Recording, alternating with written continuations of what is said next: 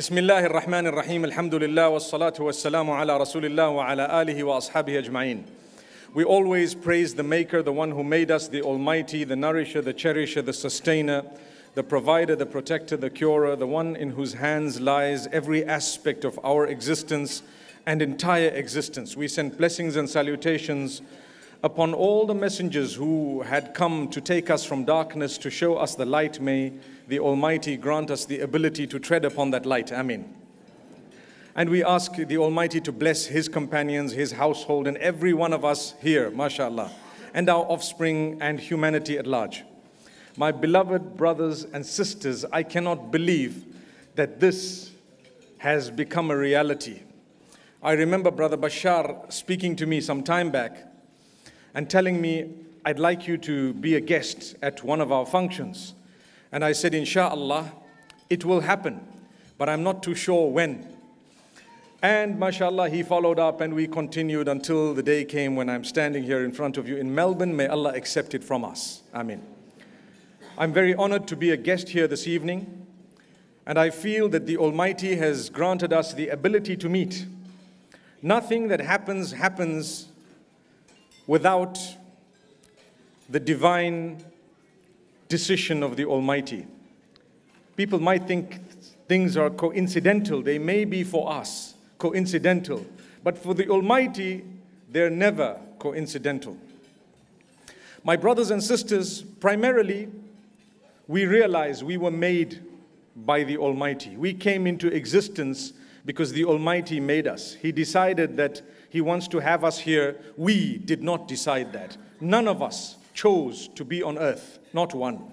None of us chose to be here, for example, to be born where we were born. None of us chose the parents we have. None of us chose the children that we have in the case of those who have children. May the Almighty bless those who don't have children with children. Amen. My brothers and sisters, that itself already tells us that we're here on a mission. We're on earth on a mission.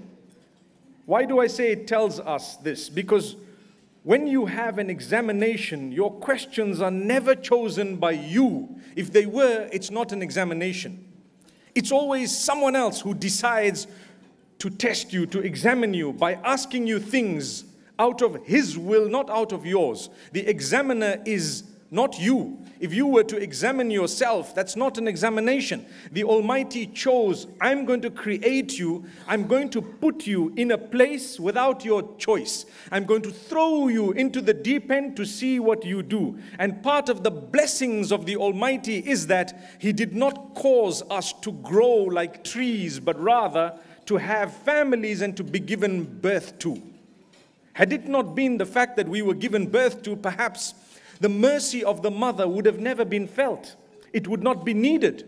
But because for my existence I depend, yes, on the Maker, and after that, I depend on those around me initially to take care of me in such a way that later on I will understand that I need to take care of others.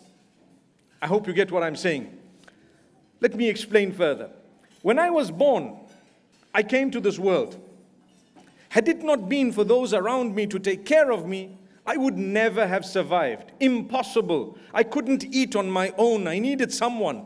And this is why the Almighty creates love automatically for a baby in the hearts of those who have even an iota of mercy, especially the mother, whose heart is usually normally filled with absolute love to the degree that as the mother gives birth, it's one of the most painful and difficult experiences, near death experience in the case of the majority.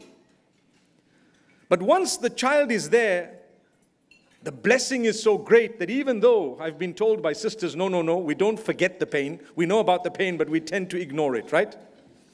Because before I used to say the pain is forgotten. They used to tell me, Have you given birth that you know about it? You know, mashallah. So now I, I, I, decided I'm not going to say the pain is forgotten because it might not be, but even if it is not forgotten, it was worth it, right? It was worth it because you have a child, a bundle of joy, mashallah, crying, and subhanallah, there is this love. You're so keen on, you know, letting the child suckle or letting the child feed and looking, you know, after the child. It might be stressful. It is stressful. The body has changed tremendously after nine months. Suddenly, it's changed during the period of labor. And immediately after that, subhanAllah, a lot of change sometimes results in a little bit of difficulty in terms of the mental stress, the physical stress. If you're not supported by an entire unit, it won't be so easy. And this is why a family unit is actually a blessing from the Almighty. Today, the world is drifting away from the family unit and teaching us that, you know what, you do it alone. You don't need your mom, you don't need your, your dad, you don't need your brothers and sisters, you don't need this, and so on. And guess what's happening? We're becoming people who are not as content as we used to be. We are becoming people who are searching for contentment in every place and in everything besides where contentment lies. So the Almighty has created us in a specific way. Do you know why? Like I said initially, it's because He is the one who chose the test. You have your parents, you know, I get people who complain to me, my parents are very difficult. The first thing that comes to my mind is, well, that's part of the test of the Almighty. What are you going to do about it? Subhanallah. And that doesn't mean that I encourage parents to be difficult because it is also a test for you when the Almighty has blessed you with a child you didn't choose the exact child that you got. The Almighty blessed you with a child He felt He wanted to give you. And so don't be so difficult, my beloved parents. Remember, the world is changing. It's part of your test to be polite, respectful, merciful, full of beautiful guidance, and at the same time realizing that as time passes, you will need to pass the baton to those children. You know, I've always said this and I want to say it again. When a child is born, almost all decisions are made by the parents, including the names you have, right?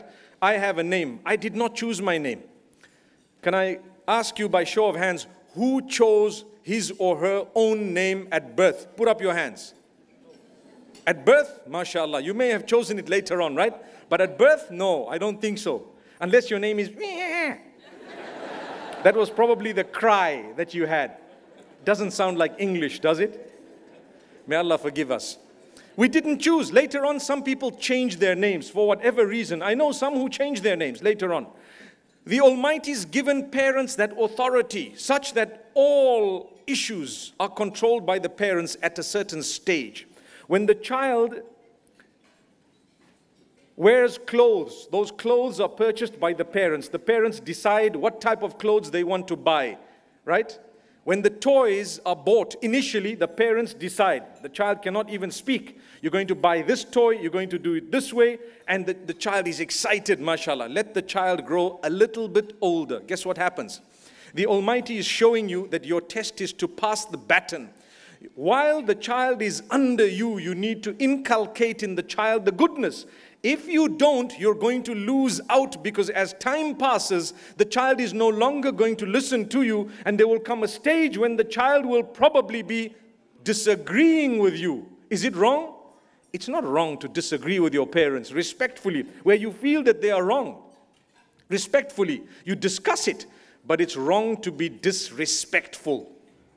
When the Quran speaks about parents, it emphasizes more on kindness and respect rather than obedience where the parents are wrong.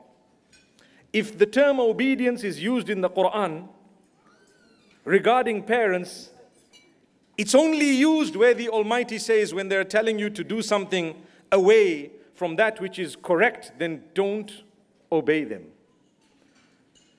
وإن جاهداك على أن تشرك بي ما ليس لك به علم فَلَا تُطِعْهُمَا The term ta'ah is only used in this verse where Allah is saying, فَلَا تُطِعْهُمَا Don't obey an instruction that is against the command of Allah. if your parent is asking you to do something that Allah doesn't agree with at all, you excuse yourself. But Allah says, Subhanallah. فلا تطعهما وصاحبهما في الدنيا معروفا You will still be with them and live with them in goodness. In another place in the Quran, in Surah Al Isra, where Allah subhanahu wa ta'ala says, وَبِالْوَالِدَيْنِ إِحْسَانًا The Almighty has declared that you will be kind to your parents. You will be kind to your parents. This kindness is not necessarily obedience. So, getting back to my point, initially you have a say. As the child grows older, it will throw away the toys you bought for it and tell you, I don't want this, I want that. Nowadays, at the age of two, I think, or maybe a little bit earlier, they will fight for your phone. And trust me, they know that the phone you've just given them is a dummy. That's how sharp they are, right? And they know not only that the phone you've now given them, which belongs to you, is yes, it's true. They know that it's a genuine phone. They will know that this thing opens with your face, your eyes, your fingers, and your passcode. And they will even learn the passcode as small as they are, but they cannot speak English or any language. Isn't that the Almighty telling us, showing us, son of Adam? Can I tell you what I learned? I think that the children of today are very sophisticated compared to what we were. You know, I'm a child of yesterday. And some of us seated here might be a child of perhaps the day before that, mashallah. but it's all, it's all good, subhanAllah. We, we're learning. What are you learning? The children are becoming sophisticated in being children, so you need to become sophisticated in being parents. You follow what I'm saying? The methods that my parents used to raise me, many of those methods are redundant because they were raising children for a world that no longer exists. You follow what I'm saying? So, therefore, if I were to employ the exact methods in every sense of the term, I would not be able to raise these children in a correct way. I need to realize that the Almighty is taking this away from me quicker and sooner. You know, back in the day, it went beyond all the way to marriage. I'm sure in some cultures, parents used to say, Oh, my daughter, you know, you're of age. I found a very nice guy for you. Inshallah, you'll be getting married. And the daughter would be, Yo, wow, I'm excited, you know. Subhanallah. Gone are those days. That's history. The age of the dinosaur. La ilaha illallah. Right? Today, your child will come to you and say, Dad, I met someone. La ilaha illallah, right? How do you process that information? The world has changed. At times nowadays, our children meet people whom they would want to be spouses for themselves at workplaces or at colleges or elsewhere who would be better candidates for that particular post than anyone we would ever come across in our day to day lives. And yet, some parents are not prepared to even consider that. Look at how backward we've become. The children are sophisticated, but we, we are not as sophisticated in the upbringing of those children. So we have a problem with things that are not actually a problem. You follow what I'm saying? People are saying, Well, I'm so scared. You know what? We're all in it together. Subhanallah. At times, your children nowadays will come up with ideas that are far beyond your imagination because they are probably within the technological age such that advancement they kept up with and we did not. If you were to ask me how we know each other here, I would tell you a lot of it, if not almost all of it, is connected to technology, right? Subhanallah. And here we are with much love, with much, subhanallah, so much of good feeling and so on. Wallahi, my brothers and sisters, it's our duty to raise these children, to become children with values, with morals, by watching us from an early age being fair, being balanced, being filled with values, morals, when you take care of the orphans and the children, when they see that you are participating in the drilling of wells and in building homes or develop development that's happening in the third world or wherever it is needed, when they watch you day and night, they will develop that without you even realizing. I give you an example. Those of us who pray, may the Almighty make us all from those who pray regularly. If you were to pray, your children at the age of one will come and stand next to you. They will want to be next to you. They will go into sujood with you. And you couldn't even communicate with them. Subhanallah. That was because you were seizing the opportunity without communicating of the God given sense of identity of this child and belonging to you to a great degree. Subhanallah by fulfilling a duty unto Allah while they were watching. The same applies to our dress code. If mom dresses in a specific way, I'm sure the daughters want to do that at an early age. Later on, subhanAllah, the environment comes in, the schools come in, everything else comes in, and things begin to change. So, as you grow older, you decide for your child which school the child will go to. There comes a time when the child might say, I don't want to go to the school. I don't want to go to the school anymore. Tantrums. They will tell you, I really don't like this college. And sometimes, rightly so, there might be bullying. There might be something else at the college or at the school. You might have to take them out to put them where they're comfortable with because ideally, it's not about your A's and B's, it's about success in life. And to be very honest, school plays a little role, but not the entire role when it comes to success in life. I tell my children, I don't need you to have A's. I just need you to enjoy your time at school in good company, learn as best as you can. If you've given it your best, I'm happy. Even if you had to repeat the year twice, no problem. Some of the most successful people are not some of the most intelligent at school. They, if I were to ask you how many of us had only A's throughout our school life, a few, not everyone. How many of you were first in class all the time at school? Very few. But how many of you are successful business people today or good, you know, believers who actually help others and are the greatest of character and conduct within your own system? Because the best from amongst us are those whose spouses bear witness that they are indeed the best. If I were to ask the sisters sitting here who are married, who from amongst you has the best possible spouse. You know, mashallah, uh, the, the, those who have put up their hands, mashallah, tabarakallah, arguably, their husbands are sitting here, subhanallah. subhanallah, subhanallah. Yeah? But in their absence, if they were to bear witness, right? Mashallah, I see one brother actually lifting his wife's hand up.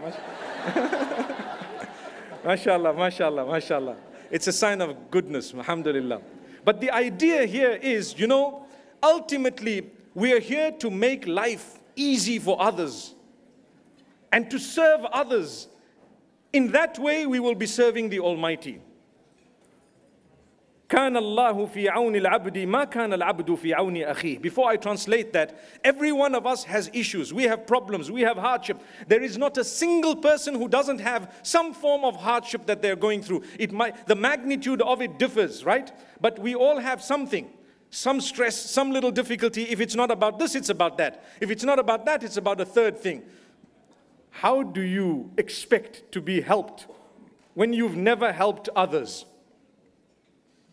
We're searching for solutions to our problems, but we've never looked at what the Almighty says. He says, if you want to solve your problem, look for others with similar problems, help them, and you will be helped. How's that? How is that? Subhanallah. If you want to be helped, help others. The hadith I mentioned, the Almighty tells us through the blessed lips of Muhammad sallallahu alayhi wasallam that Allah Almighty continues to be in the assistance of those who continue to assist others. If you're busy helping another, the Almighty is busy helping you. But many of us don't realize that. And sometimes I remember one young man come to me four days after I delivered the talk. He told me, Sheikh, I've been helping someone else for four days and still the Almighty hasn't helped me. and I'm like, gosh, you know what? You're about 20 something years old and now, suddenly, four days ago, you changed your life a bit and you expect the Almighty to just come and throw everything at you. It's a dedication. Slowly but surely, the doors will begin to open, you know.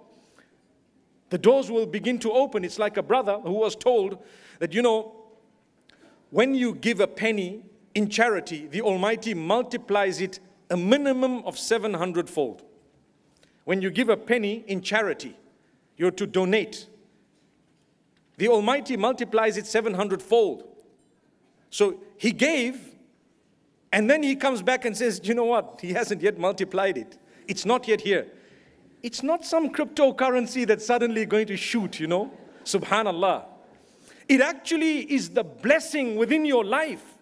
The blessing, the barakah, the contentment, and over and above that, on the day of judgment, when you see the reward of it, it's tremendous, it's great. You will never regret it. Ma malun min sadaqa. You know, charities have never depleted wealth. Nobody's wealth has ever disappeared because they gave a charity. If anything, the Almighty will make sure that if your intention was correct when you gave the charity, you will never become bankrupt. Do you know why?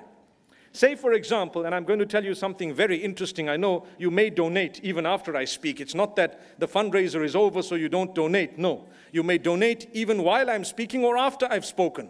Listen to this.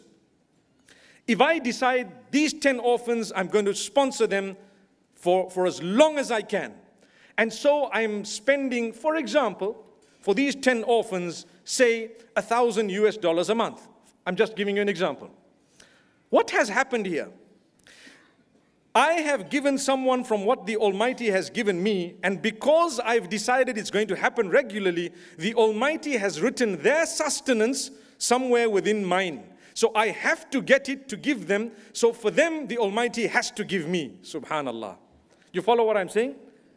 The Almighty has to give me. Why? Because other people's sustenance I've already decided within my heart I'm giving them. So the Almighty will say, okay, we're going to keep on giving you. Do you know why? Because we've actually written it for them. You follow what I'm saying? And that is why I want to back myself with evidence. A man comes to the messenger, peace be upon him, complaining about his brother. You know, we have in our families, we have brothers and so on. Uh, the wives come in, mashallah. All of them are lovely, but you must remember, each one has had a different upbringing. If brother and sister cannot see eye to eye, what do you expect when the in laws come in and so many? To this day, no one has ever succeeded in explaining to me why the term law has to come in when you get married. No one. Why do they say in laws? You know? Why didn't they say in loves? You know? I thought maybe it might be an Indian accent, you know, when they say they are in law, you know. So may Allah subhanahu wa ta'ala grant us ease. But they're known as in-laws, right? Why the law? I mean, where did the law come in? Subhanallah. Why all suddenly we're becoming so legal? May Allah forgive us. Anyway, let's go back to the point. So the brother comes and he says, O messenger, my brother's doing nothing. I'm spending on him, I'm giving him money, I'm giving him his monthly expense, and I'm actually taking care of him. And now I'm tired of this, and I, I don't know how long this is going to carry on, and so on. Doesn't this happen in some of our families? I mean, you know, in the extended families, we're taking care of one of the guys, and you know, he happens to be a person who's struggling with the job, struggling with something, and we're just giving them. And sometimes in some homes, the wife comes in and she says, Hey, are you going to keep on giving this guy? You know? Subhanallah. And that's where the brother has to chip in and say, hey, that's my brother, leave me alone. She might argue and say, well, you know, 50% of everything you have, uh, you know, is arguably mine, subhanAllah. So I have a 50% say. You can tell her, okay, I'm going to increase it by two and then divide it by two, which means it's the same figure. But my sisters, my brothers, it does happen that we tend to get irritated, even on our own sometimes. Do you know what? The Prophet ﷺ responded to this man. Guess what he said? Powerful words. لَعَلَّكَ بِهِ تُرْزَقْ Perhaps you're getting money because you're spending on him. La ilaha illallah. Perhaps it's because of him that your rizq is coming in. That's why I told you what I told you moments ago. You're giving the orphans, you decided I'm going to give them. Allah's, Allah's going to give you because of them. You follow my point? So don't hold back. Give, inshallah. أنفق يا ابن آدم ينفق عليك. You spend, O son of Adam, and you know what? It will be spent upon you. You will receive indeed. May the Almighty bless all of us. That having been said, if you have the last thousand dollars in your pocket, you don't just take it and say, right, here's a thousand, let me borrow another ten and give it because you know I'm investing here and it's going to come. Allah subhanahu wa ta'ala warns us about spending in a foolish way, even if it is a charity. ولا تجعل يدك مغلولة إلى عنقك ولا تبسطها كل البسط Allah tells us, you know, don't be miserly and don't even give so much that you're giving necessity that's yours. You need to strike a middle path. May Allah subhanahu wa ta'ala grant us goodness. Getting back to our children, and this is in honor of the woman, I promise you. The women have given birth to us, and at times we don't acknowledge their status. When the Quran speaks about it, right at the beginning of Surah An-Nisa, Allah tells, tells us to be mindful of the wombs that gave birth to you. And the deeper translation includes all women. Be mindful of your relationship, how you treat them, how you talk to them, how you address them, etc. So, as the children grow older, they make decisions themselves. It becomes very difficult for us to let go a child is married. What should happen with that child? Some of us, when we were married, we had nobody instruct us what to do and how to live. But we want to instruct our children up to the age of 30, 40, 50 sometimes. If the father's alive, he says, Listen, you can't do this, you can't do that. And, and, and the guy is fearing. And when, is, when are you going to live your life? When is your wife going to live her life? When are you going to have your own life? You need to respect, yes, your parents, but you need to understand both sides that as much as there is respect, there is also an element of letting go of things. You need to let go of your children at a time, but you need to have given them the baton. Many of us are scared to let go because we haven't yet given them the baton. We haven't yet shown them how to live. We haven't shown them things. We're too frightened. Perhaps they're not on their two feet. My brothers and sisters, let's learn to take care of one another. Let's learn to take care of one another. If we were to look at society and community, like I said right at the beginning, the Almighty created us in a family. The family is supposed to be sacred, sacred. That is why there is a lot of emphasis given in Islam and in the Quran about the reward of resolving matters of dispute within the families. Subhanallah. To resolve matters within families, there is great importance and reward given to it. Dhawil qurba, those who are related to you. It's not a joke. It's the Almighty's test. It's part of it. You need to resolve matters. And to resolve matters, you need to be easygoing. You cannot be very stubborn on your own decisions, especially for others. Stubbornness results in huge splits within family. You do your thing, you can encourage others to do their things, but you should not impose your view on the rest of the family when they are not comfortable with it or they disagree with you. Subhanallah. Many of us say, no, you know, these people, they're very bad, but who's the bad person? I've had cases where I've been called in to arbitrate, and unfortunately or fortunately, after listening to both sides, I felt that the people who called me to arbitrate were actually the ones who were the problem. And then they say, But Sheikh, you're supposed to be on our side. We called you, you know. And then I tell them, I am on your side. That's why I'm telling you that I think you're wrong. It's about time you corrected yourself. It's not about being on someone's side. It's about empowering people with that which is just. It's fair. You need to change your mindset because, like I said, technology is progressing in leaps and bounds, and we're still struggling with small matters. We haven't liberated the mind to the degree that we can keep up with technology and we can keep up with the changing world. We're losing generations simply because we're so backward sometimes in our thinking. So backward, so far. May Allah grant us the ability to understand. It's difficult. I know each one of us has an ideal in our minds, but that doesn't happen.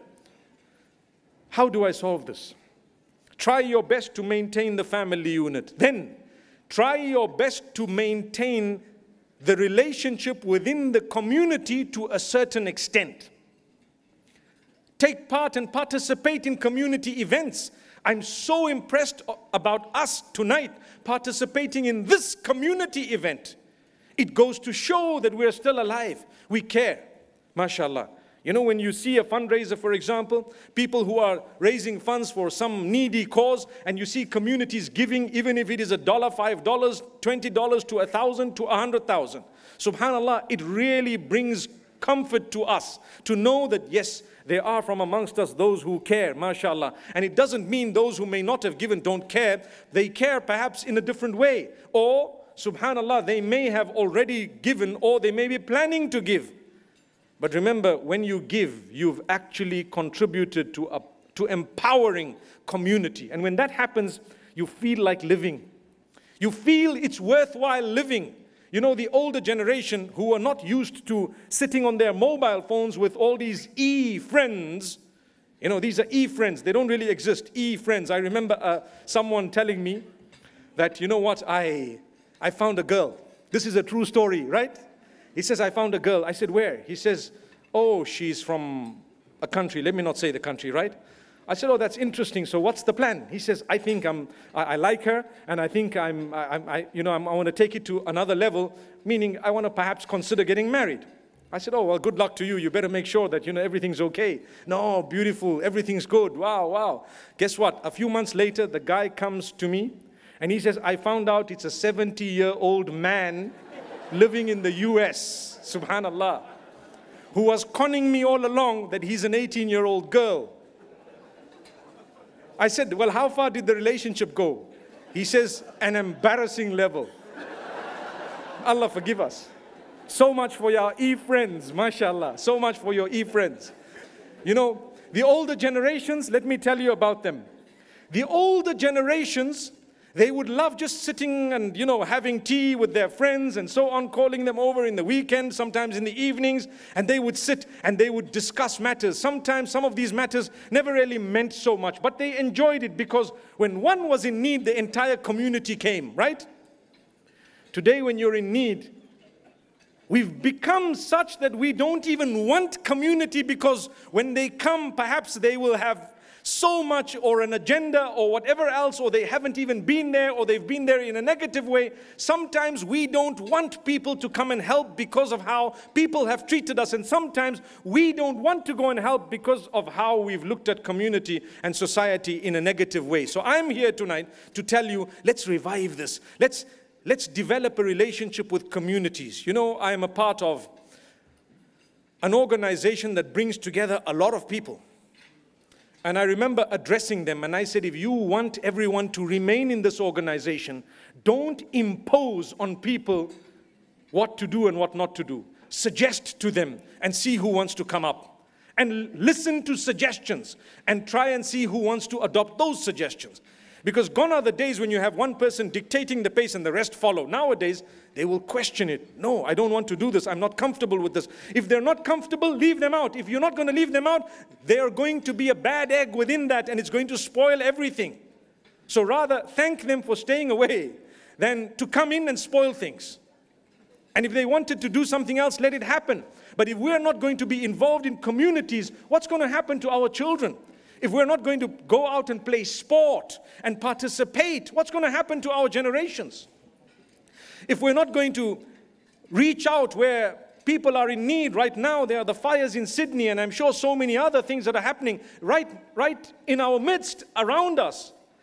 Have we really cared for these people? Do we care for them? Sometimes we have a barrier. What's the barrier? If this person is not my race, I'm not going to help them. That's one barrier. If this person is not my religion, I'm not going to help them. That's another barrier. If this person doesn't listen to me after I help them, I'm not going to help them. Next time. When you give, you, are you giving so that you can control? If that's the case, it was not giving, it was not donating, it was just an investment for you to get back something. Give without wanting anything besides the reward from the Almighty and the goodness that comes with it from the Almighty and the encouragement. People say, you know what? When we have a fundraising dinner in public, it's not so easy for me to put up my hand and say, I'm donating 20,000, 100,000. And I tell them, well, I tell you, there is a positive side to it because you're encouraging others. And you should be encouraging to say, listen, if that man could give so much, let me also give. It happened at the time of the Prophet, peace be upon him. So we give. Together with giving, there is one quality that we definitely need to remember. Don't ignore it. What is it? humbleness, humility, development of your character, your conduct. What's the point of giving with arrogance? No one wants that arrogance. I remember seeing with these two eyes a brother at the street light in one of the countries seeing a beggar who was begging and he threw some coins at the beggar and this beggar just left the coins. And I asked him, Why did you leave these coins? There are coins on the floor. The beggar says, I don't take money that's thrown at me. If it doesn't come with respect, I don't need it. وَأَمَّا السَّائِلَ فَلَا تَنْهَرْ Allah says, you know what? The one who's asking you, the one who's begging, the one, don't rebuke him. No, don't rebuke. Don't belittle. Don't despise. You know what? It could be the other way around. It could have been the other way around. Don't despise. If you don't want to give, go away. Say a little prayer. Sometimes we have people, and I've been told, you know what, don't give here because this is a syndicate. Perhaps, you know, these people are a fraud. They have a large group of people, they're begging, they earn more money than the wealthy in the city. And I say, my brother, if you don't want to give, don't give. What if they're genuine and you've just spoken a lot of lies? Imagine. Keep quiet, perhaps don't give. Or call them out, empower them. Subhanallah. We're quick to say negative things, not positive things. When someone does good, we think bad. When someone does bad, we think even worse. And this is where we're failing sometimes. My brothers and sisters, when we have taken care of communities that we live in, we make living in those communities worthwhile. I visited a certain part of Johannesburg and I met the people who live there, a few families in a certain area. And I loved it so much because they were such loving, kind people. They all got along with each other. They were looking after each other. They were, subhanAllah, to this day, they support a lot of community activities amongst them. And I said to myself, this is a community worth emulating. It makes it worthwhile. You meet people, you talk to people, you love them. Your children come out with you. Take them in a nice way. Subhanallah. You get to meet each other at functions and so on. Children may end up getting married because you always took them to functions and to families. They get to know who your kids are. Today, if you were to ask me, I don't even know the children in my own community sometimes. How are we supposed to get them married? The guy says, You know what, Sheikh, you travel a lot. You meet a lot of people. Please remember, I've got three daughters. What? You've got three daughters? Wow. Did you ask them that did you ask them that you were going to ask me to find spouses for them? You know, I might just get you a brother, and they might, you might just say, Sheikh, what did you do? You know? But if you were to involve them in the community slightly, perhaps, and people were to know they exist in the first place, it might have made your task a little bit easier. We don't do that. We don't want to interact, no mixing, no nothing. And sometimes we use evidence to say, you know what, community is so difficult, I don't want to mix with them, I'd rather be at home. I know. I also like it on my own, but I have to push myself to get up and participate. Do you know why? Because the Prophet Muhammad, peace be upon him, says, the one who participates in the community and bears patience regarding some of the negatives that come in their direction is better than the one who stays on his own and pulls back and doesn't bear any patience. So there will be issues. That's part of your challenge. Be the best possible person. May Allah subhanahu wa ta'ala grant us all ease. May Allah subhanahu wa ta'ala open our doors. Really, my, my beloved brothers and sisters, we are at an age where brothers work and sisters work as well. It's not like a long time ago where the brothers used to work and the sisters used to stay at home. A lot of the times we have both spouses working, and that adds a lot of pressure, a lot of pressure to, to the responsibilities that we have. We need to share these responsibilities. We need to be people who no longer point at you should be doing this and I should be doing that. You know what? we should be doing this. We're a family. We're together. You help me and I will help you. You do whatever you can, I will do whatever I can. That's how it should be. And this is how community will progress. MashaAllah. When I sit and I look at the Quran, one of the stories that really, really inspires me. In fact, I can draw more than a hundred lessons from the story. is something very, very simple in Surat Al Qasas. Al Qasas is where the story of Musa alayhi salam, Moses, may peace be on him, is mentioned in a little bit of detail. When he went to Midian and he saw these women working very hard, they had taken the sheep and they were going to the water to quench the thirst of the sheep. And he went out to help them. That's just the beginning of that story, right? There is a lot to learn from that. Look at how they assumed the responsibility. Look at how they worked, but it was respectful. Look at how there was honor and respect amongst the people. Here comes a man, a total stranger to them, complete stranger, offering help. To whom? To those whom he doesn't even know. You follow what I'm saying? He doesn't even know them. He's offering help in a very respectful way. Look at that community development. Here's a, a brother from amongst us. Would you ever go to two strange women in a very respectable way with no agendas? Because I know one of the youngsters said, Yes, I would go if they were pretty enough, you know. But no, you have to go no matter what, whether, no matter who they are, how old they are. There is an example that people give of you know, and I've said this before, if there is a motor vehicle on the road that has a tire that is flat that requires changing, I promise you, if there is an elderly lady that's out there, you know, half, you know, bent, asking for help, only the genuine will stop. Subhanallah. They will help the mother and they will thank her and make her feel so good and you know make sure she's safe and she's okay and exchange numbers no harm why because you want to make sure she's gotten home you want to make sure everything is okay and whatnot that is far more rewarding than anything else because you have no agenda but trust me the minute there is someone who walks out of there woohoo the boys out there will fight to change the tire. I promise you, they might even swap the whole car, depending on what they have. You know, I have a Lamborghini here. Would you like to take it? You know?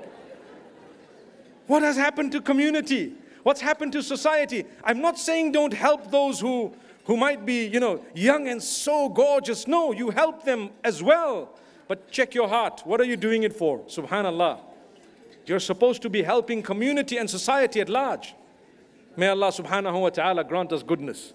May Allah bless us. You know, I, my time is actually up, but I want to tell you, my brothers and sisters, when we talk of divine legacy, community building, when we talk of unity, unity does not come with uniformity.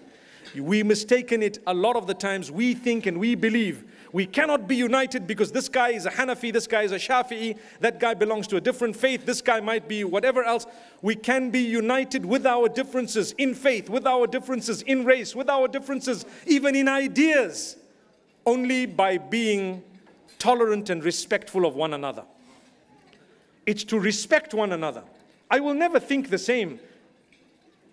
You know, when we see everyone walking around the Kaaba in tawaf, you know what I'm talking about? The circumambulation of the Kaaba. People say, MashaAllah, look at how many millions of Muslims are at Hajj, all united. And I'm busy thinking they're not united. In their hearts, they hate one another. I promise you. Look at them standing in one saf in Salah. Wallahi, their hearts are jagged. They would not even greet each other. Am I right? It's happening, right? Subhanallah, we're too embarrassed to say yes. It is happening in our midst. To sit together is not unity. To eat together is not unity. To pray together is not unity. To, to, to do tawaf together is not unity. To go on holiday together is not unity. You could be the most disunited people all in Makkah at the same time. You could be the most disunited people all in the masjid at once. You could be people who hate each other all at one function at once. I promise you, unity comes from the heart when you learn to love and respect each other with the differences. And you learn to tolerate. In fact, beyond tolerance is respect. That's when you will be united. My brother, you're a different nationality, a different caste, a different faith, a different whatever. You know what? There is unity here because each one of us is trying to help the other.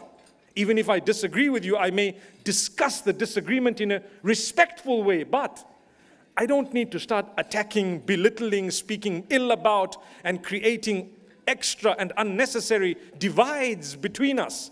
May Allah grant us true unity.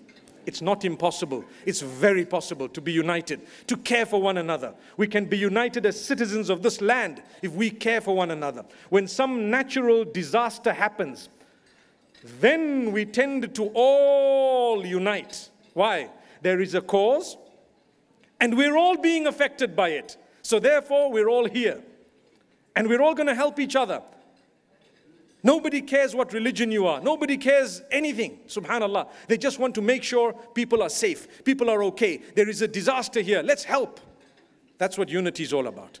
May Allah subhanahu wa ta'ala grant us goodness and unity and may Allah subhanahu wa ta'ala bless every one of us. I hope I've encouraged myself and yourselves to be active members within our families, to be a positive force within community and to reach out broader beyond the communities inshallah to humanity at large may Allah bless you all أقول قولي هذا وصلى الله وسلم وبارك على نبينا محمد